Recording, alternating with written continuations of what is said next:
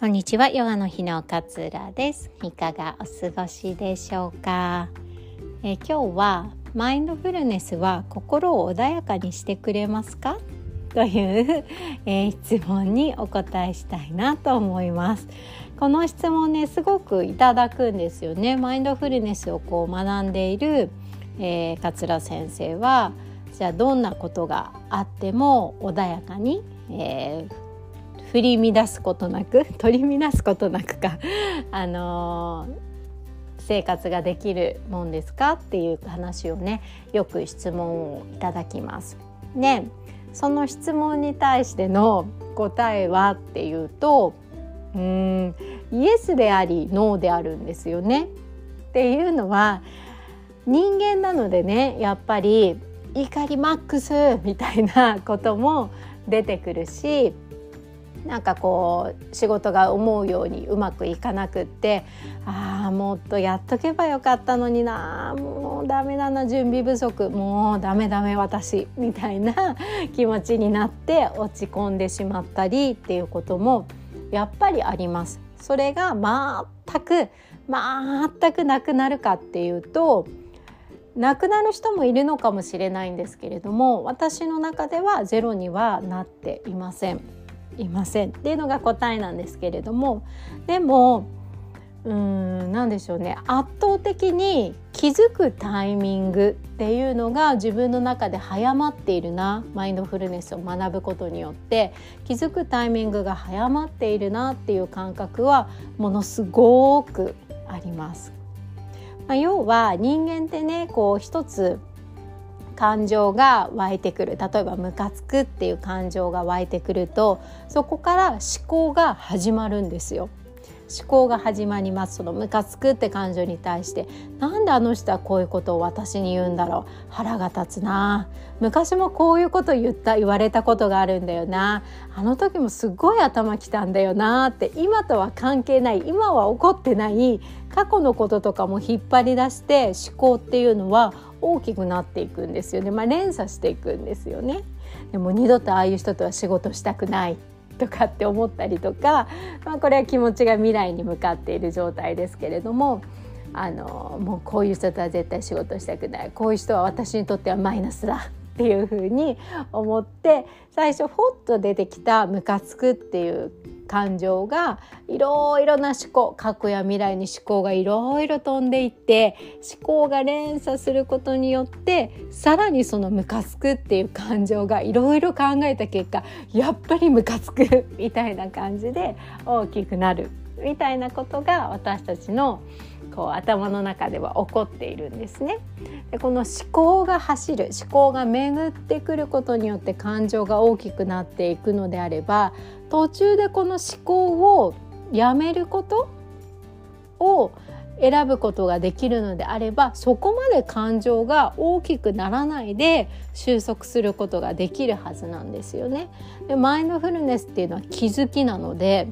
この思考が連鎖連鎖しまくっている途中でああ怒りにはまっている自分がいるなっていうふうに気づいて手放すっていう作業なんですよね。あやばいやばいめちゃくちゃ怒りにはまっていて過去のこととか未来のこととか考えまくっちゃってたな私ってそこで気づけたのであればその思考の連鎖を断ち切ることができて感情が大きくなりすぎる前に気づくことができるっていう感覚なんですけれどもその気づきの時間が圧倒的に短くなっている。そんな感覚です。なので前もお話ししたと思うんですけれども人間なんでねムカつくことがあったらやっぱムカつくって思うし嫌だなって思うことがあったら嫌だなって思うんですよ。そこの嫌だなって思うのをやめよう。ムカつくって思うことをやめようっていうのはすごく難しいことで感じてしまうんです。だって人間だもの。何も感じなかったらね喜びや幸せも感じれなくなっちゃうからいろんなことを感じながらいろんな感情を体験しながら私たちっていうのは成長して生きていける。っていうことだと思うんですよね。そのいろんな感情を味わうためにきっと人間っていうのはあるんだって私は思っているのでムカついたり不安になったり悩んだりする感情をネガティブや悪いことっていうふうには捉えなくなってきました。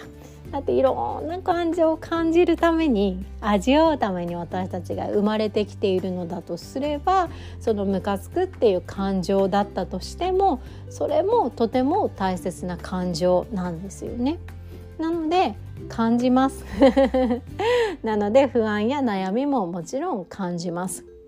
でもそこにはまりすぎずに気づいてチョイスしていく。その今この感情を感じたけれども